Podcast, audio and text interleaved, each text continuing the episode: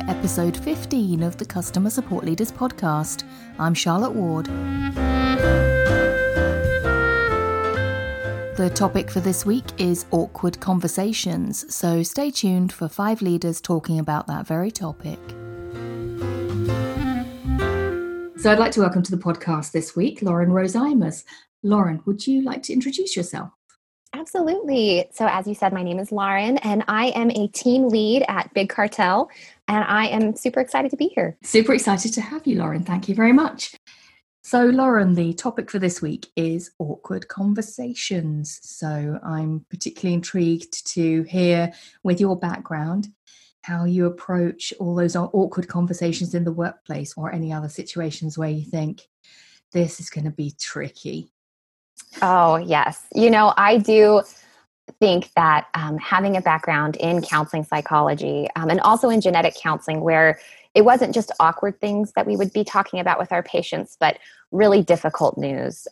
So there are actually a few key things that I employ. One thing that I have learned is it's called essentially a warning signal. When you start out a conversation, you want to signal to the other party where you reference something that you wanted to talk about, and maybe you had referenced in the email where you set up the call.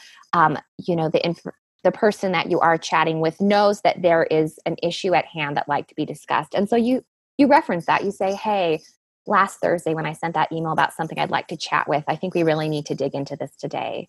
And that will prepare the other party, so you're not just kind of like dropping everything on them. Yeah, isn't that interesting? Because how many times have you received an email from your boss at like 5:10 on a Friday afternoon that says, "Can you just come and see me before you go home?" with no context whatever. And how deep does that dread go?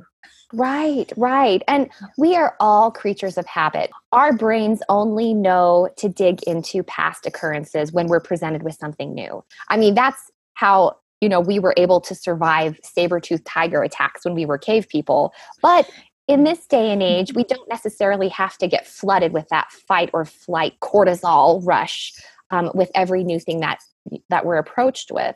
So that being said, even a little context, and even if it is an awkward conversation that needs to be had, it should be referenced in that email when you are trying to set up a chat.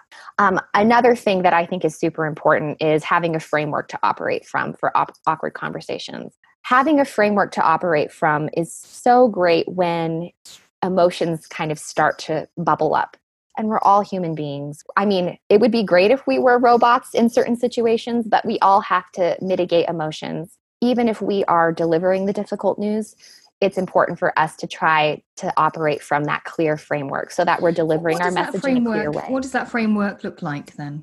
It could be anything from just having a little post-it note with bullet points of what you want to discuss in the conversation. It could be a full outline that you even email to the other party to make sure that you're both on track. And obviously, I guess a lot of how formal that needs to be and how large that framework needs to be depends entirely on the situation. One thing, I spoke to Matt Dale earlier this week. He talked about, for really difficult conversations, it helps him to frame it before he goes into the conversation if he has already somewhat created that by effectively creating the email that documents the conversation without sending it to anybody. So leave the to field blank. Right. But that forms in his mind the structure of the conversation. That's exactly what you're describing, isn't it?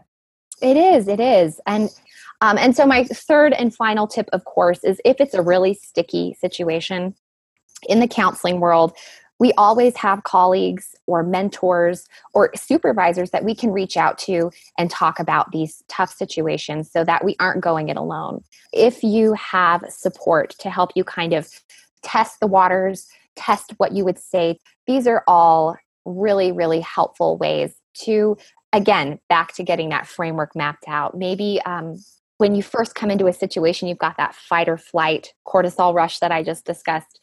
This can kind of help you mitigate that and talk from a place that's a little more solid, a little calmer, a little more collected, and having someone who maybe has walked that path before give you some pointers. So you mentioned there about maybe getting support from someone more senior to you in the organization, maybe a boss or a mentor or something.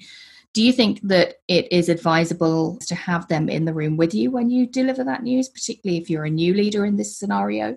This is such a wonderful question, because I think if you kind of zoom out, it talks a lot about power. As new leaders, you're still coming into your power, right? You're still figuring out and getting your footing in this possibly new role where many of us are now leading our peers. In one aspect, bringing in a mentor or bringing in another manager or another boss, it can chip away at that foundation that you're trying to build as this new leader. So you have to think of it from that perspective.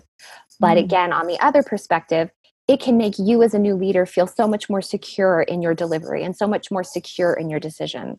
But then again, if you're speaking to another party and they aren't necessarily a colleague, but maybe someone that you are leading, having two people in that conversation talking to one person who's maybe a little lower down on that career ladder than you can also be incredibly intimidating.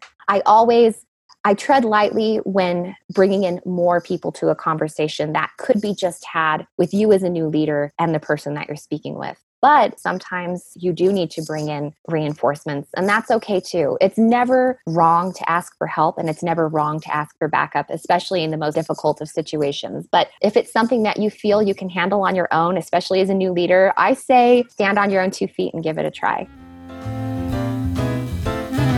That's it for today. Go to customersupportleaders.com/15 for the show notes, and I'll see you next time.